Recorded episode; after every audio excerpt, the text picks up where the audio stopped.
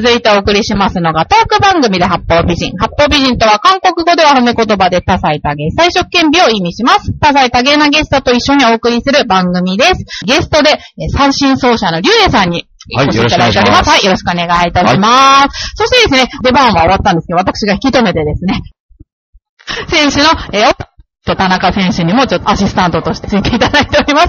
ちなみにお二人は沖縄の三振ってわかりますか？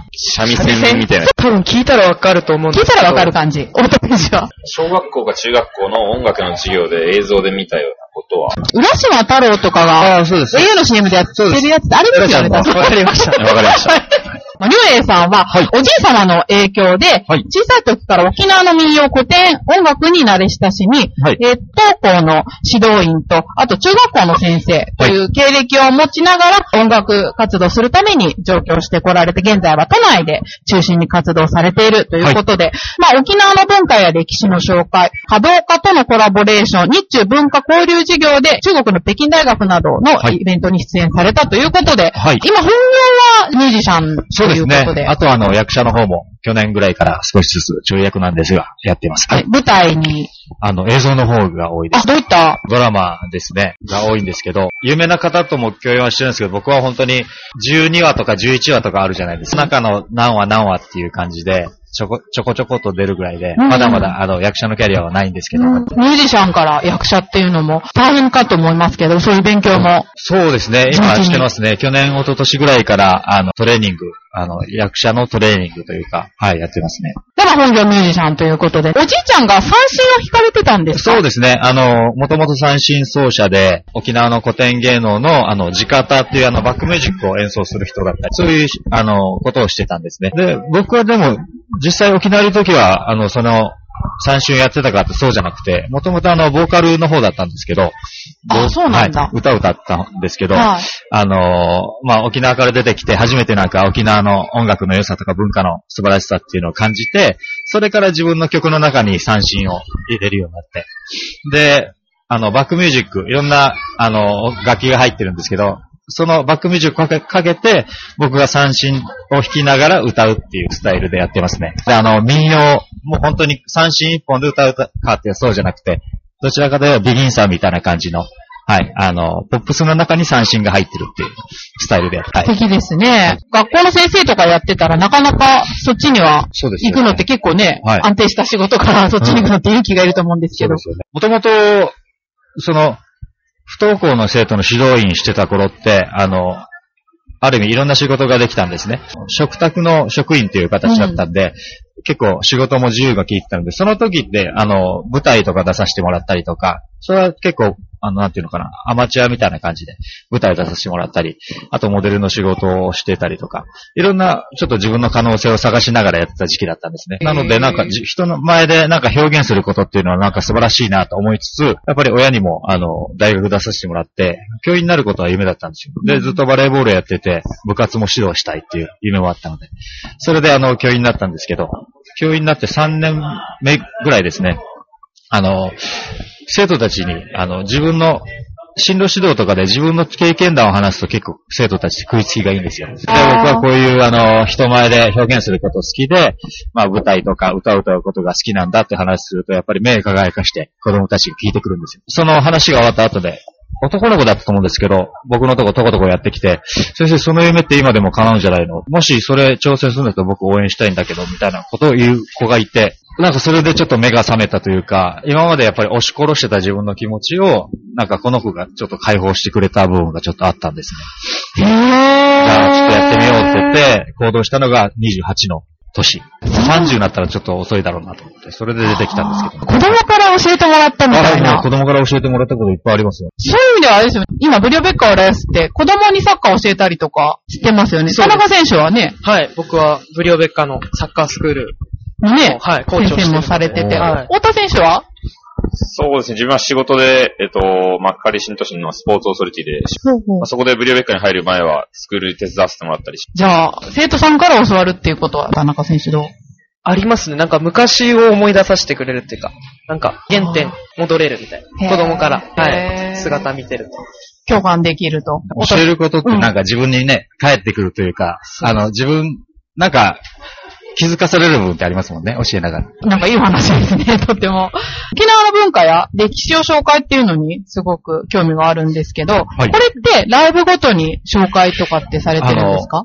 はい。あの、先ほどの三振の話とかもそう,、はいそうなんですけど、沖縄にあの、カンカラ三振っていうなんかあの、今ではお土産品店とかによく売ってる、もう、形状はもう本当三振なんですけど、あのーなんか、昔廃材を利用して作った楽器なんですよ。うん。前沖縄戦があったじゃないですか。うん沖縄戦があって、うん。その三振も家もすべて結構燃えてしまったんですよ。うんで、復興するために、まあ人々は、あの、まあ頑張ってたんですけど、あの、もう本当に廃材を利用して楽器を作ったんですね、僕らの先輩方は。で、それが、あの、カンカラ三振という楽器で、うんまあこの三振の、このカンカラ三振のあの、説明することによってなんか、歴史がそうですね。今皆さんがなんか感じている沖縄とはまた別の面の沖縄を感じてほしいなとか、私はそういう小話、小話って大変ですけど、そういうなんか豆知識みたいなの入れながら。はい、ライブやってるっていう感じですね。ルエさんならではの、ええそういった。最近のライブはどんなことやったんですか？最近は、最近はあの、実はあまりその役者のちょっとトレーニングとか、ちょっと仕事関係であまりライブを打ってなかったんですけど、あの、類活っていう、あ、ルエカツね。はい。類活っていうあの、まあ、企画があって、それで、あの、なんていうのかな、泣ける動画を見て、あの、ストレスを発散してもらうっていう企画があって、で、それで結構テレビとかにも出させてもらってたんですけど、その中で、あの、泣ける歌というか、そのおじいちゃんを思わせるような曲があって、おじいちゃんと一緒にコラボした曲があって、その曲を歌うと、まあ、おじいちゃん子、おばあちゃん子だった人がちょっと涙をする人が結構僕のな、あの、あー。お客さんでいたので、泣ける歌という形で僕もコラボさせてもらって、ちゃっかりちょっと乗っかって、で、それであの、企業さんに出向いて、その、類活をやるっていうのが結構多かったですね、この1年ぐらいは。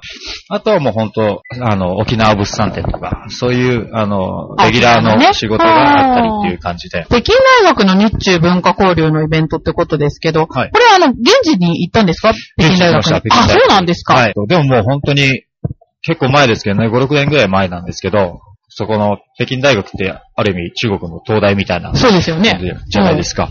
なので、その、向こうの、本当に、あの、活動力ある生徒さんたちと、あの、なんていうのかな、一緒にコラボをして、日中。向こうの大学生と？そうです、そうです。で、僕はある意味、あの、門岡さんがメインなんですよ。門岡さんの、あの、パフォーマンスで僕が音楽担当で行ったっていうだけなんで、はい。メインの横で、まあ、弾かせてもらう。どうでした？向こうの方の反応は。ああ、でもよかったです。はい。で、あの、花もやっぱり違うんですよね。やっぱ、あの、大陸の花というか、お色もやっぱり、あの、鮮やかで、うんなんかまたすごいいいなと、趣がまた違っていいなと。でもなんか沖縄って、行ったことある沖縄？修学旅行であり、えー、すごい豪華だね、随分。高中選手って出身。僕は八王、東京の八王子なので、あはい。ー太田選手は？自分も修学旅行で、中学校で行ったの？え、いいね。え、じゃあ首里城って行った？はい、行きました。お二人とも行った？なんか中国っぽいよね。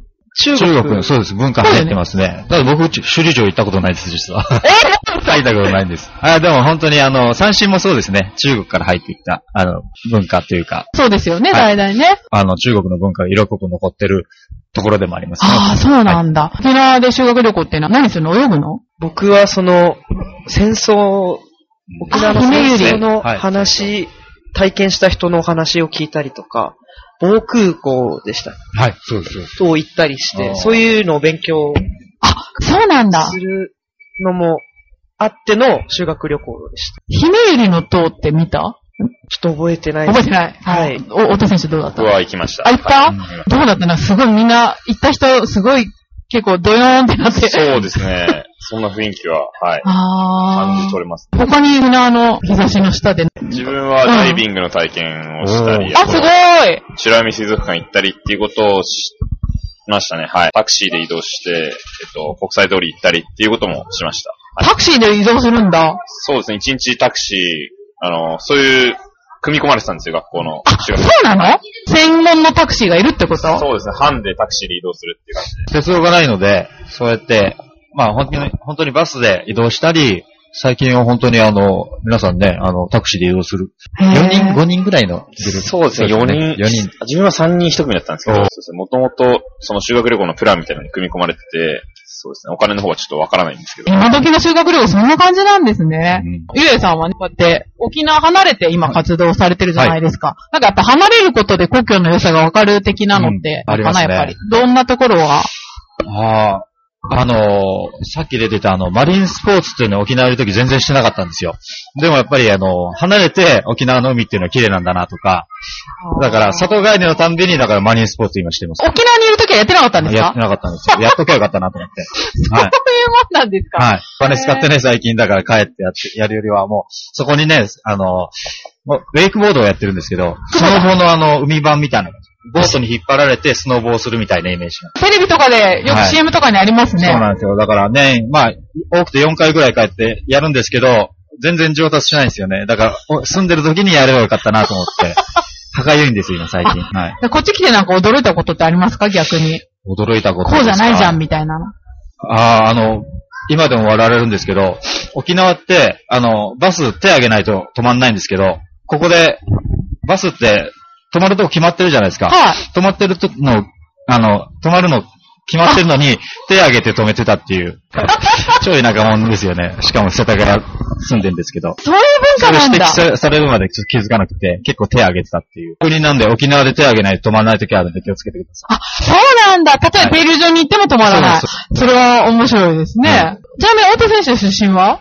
千葉ですね。千葉の大学だったもんね。そうです。じゃあ特に、今と学生時代の違和感なんと、そうですね。感じることはまあ高校が浦安の高校だったので、学校？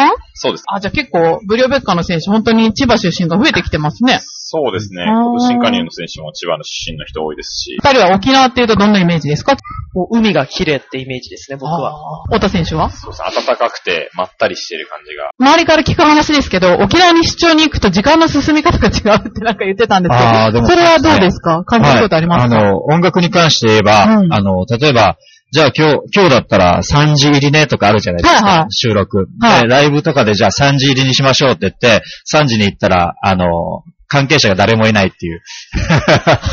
演者が一番先に来たっていう話をよく聞きます。なので、そう、そんなことがあったんだけどっていうのを僕3件ぐらい聞いてるんで、そう、みんなだから本当に沖縄、それは沖縄タイムって言うんですけど、あはい。だから2時間の流れがゆったりしてて、はい。なかなか時間守ってくれないっていう。はい。でもね、浦安もね、浦安時間ってあるらしいですよ。知ってる二人。知らない。あ、知らはないい学科なのに知らないの？知らないよね。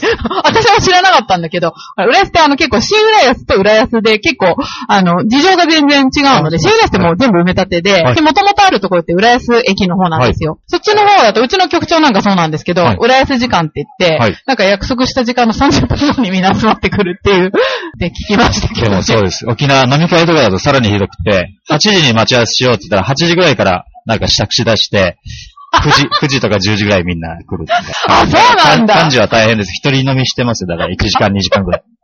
ちなみに、沖縄のそのサッカー、J3 に上がったっていうじゃないですか。はいそんな緩い感じでも、スポーツは結構、どうなんですかね。キビキビやる感じなんですかねなんか、あの、こっちの人曰く、なんか身体能力が高いってなんか言われますね。なんか違いますよ。あの、バスケだと、なんか、個人プレーすごいとか言われてたり。あ、そうなんだ。バレーやってたんですけど、なんかそのジャンプ力がなんかちょっとちっちゃいんですよ、みんな、沖縄の人って。で、ジャンプ力がすごかったりとか、なんか、その、こっちのない、なんか身体的能力で少しカバーしてる。そこまででも強くはないんですけど、そうならではみたいな感じの子が多いってなんか聞いたことはあります。体型に特徴があるみたいなのってあるのかもしれないですね。はい。ホームシックにかかったりとか楽。しく。あ、でも本当寒い時は帰りたくなります。やっぱり人混みがな、やっぱり田舎者なので、あまり慣れなくて、結構満員電車とかすごいストレスになるんですよ。だったら帰るって話になってくる。一番そうです。あの、人混みがいるとちょっと苦手な部分が。もう本当に仕事が今やりたいことがあってこっちに来てるんですけうんど、寒さと人混みが慣れないので。二人は大丈夫？ホームシックは？小田選手は実家？自分は実ああ、家に実家か。暮らしてるんではいうん田中選手は帰りたいとかないの？僕は、二十歳ぐらいからもう一人暮らししてるんで、ないですね。あはい。そっか、もう慣れたもので。慣れました。寮とかあるんですか？チームの。はい。チームの寮が宿、舎だったり、ああ、寮があるんですね。寮があるので、僕は今寮に住んでますはい。食事とかはあれ、個々に取ってる感じなんだよね、量って。そうです。食事はもう自分でって感じです。みんな作ってる選手もいれば、そうでもない選手もいるっていうお話ですけど、田中選手は、僕は。外食ばっかりです。外食ばっか。まあ、そうはい。なるよね。もう、浦安のいろんなお店ともね、仲良くしてるからね、ブリオベッカ浦安の選手はね。はい、ありがとうございます。じゃあちょっと時間の方が、いろいろ聞きたいんですけど、じゃあどうしようかな。なんか最後質問ありますか？竜英さんに、ミュージシャンに。あの、アーティストとか、あの、俳優とかやってるじゃないですか。はどうしてもやっぱ自分が思う、思い通りにいかないことってやっぱあると思うんですけど、はい。そういう時の、あの、メンタルっていうか気持ちのはい切り替え方とか、はい。そういうの僕らもサッカーやってて、ミスが、失敗が続いたりすると、どうしても気持ち的に落ちてしまうこととかあるので、はい。そういう気持ちの切り替え方とかって、ああ、聞きたい。はいうんうん結構やっぱり試合もそうだと思うんですけど、歌も自分の持ち歌でも結構水物というか、あの、本当もう何年も歌ってる曲なんですけど、その雰囲気だったりで、僕は結構安定しないんですよ。だから、ある意味、今日は今日で、とりあえずチェックして、ああ、ちょっとあまり良くなかったけど、あの、もちろん次につながるようなちょことも考えるんですけど、その、もうやってしまったものは戻らないから、とりあえずもう引きずらないことけど、あまり、まあ、ナンクルナイサーじゃないですけど、次もなるようになるさという。それは、あの、すごい楽観的な意味もというよりは、先ほど言ったように、努力してれば、ある程度の結果がついてくるっていう意味での僕はナンクルナイサーだと思ってるんです。なるようになるさっていうことだと思うんで、一応は検証、確認をして検証はするんだけど、もう引きずらない。後ろは見ずに前だけ見るみたいな、切り替えというぐらいしか僕はあんま浮かばないですね。なるほど。ああ、いいですね。はいナンクルナイサー。なんとかなるさ。ナンクルナイサーっていう意味なんですよね。有名な言葉ですよね。はいありがとうございます。太田選手は？そうですね。今いい話聞けたので、はい。大丈夫？はい。どうもありがとうございます。はいありがとうとじゃあ、りゅうえさんの方から、なんかイベントとかそういうのあれば。今ですね、ちょっと日,、日にちはまだ決まってないんですけど、調整中で、えっ、と、5月の末からなんですが、池袋のサンシャインシティで沖縄物産展、メンソーレ沖縄フェスタっていうのが、そこであの、10日間取られてて、各アーティストがそれぞれ、あの3つの会場でやるんですね。噴水前広場、ビアガーデン、あとは物産展会場って3つのあのステージがあって、うんそれぞれであの、いろいろなゲストが来て、過去にはもう本当夏川りみさんだったり、えっ、と、沖縄でも、ここでも活躍しているようなアーティストさんが、あの、日替わりで、あの、ライブをするんですけど、そこで、あの、また今年もやると思うので、はい。また、ちょっとあの、日程決まればまた、ブログ等で告知します。そうですね。ホームページの方、長編ブログにリンクしときますので、ぜひそちらの方もご覧になっていただけたらと思います。はいじゃあ最後、りゅうえさん、今後の目標何ぞで締めていただければ。はい、あ、はい。そうですね。今、本当にあの、役者の、なんていうのかな、準備をしてて、なかなかライブを打ててないんですけど、もう本当、音楽、芝居、関係なく、あの、自分が表現できて、それで周りの人たちが喜んでくれたりとか、勇気づけられたりっていうのが、やっぱり自分の一番、なんやりたいことというか、なので、それがもっと突き詰めていけいけられいけたらいいなと思っていますので、応援してください。はい。ということで、お相手は私、めぐみと、ブリューベッカー浦安の田中選手、そして太田選手、そして本日のゲスト、三振奏者のりゅうえいさんでした。どうもありがとうございました。ありがとうございました。ありがとうございました。ありがとうございました。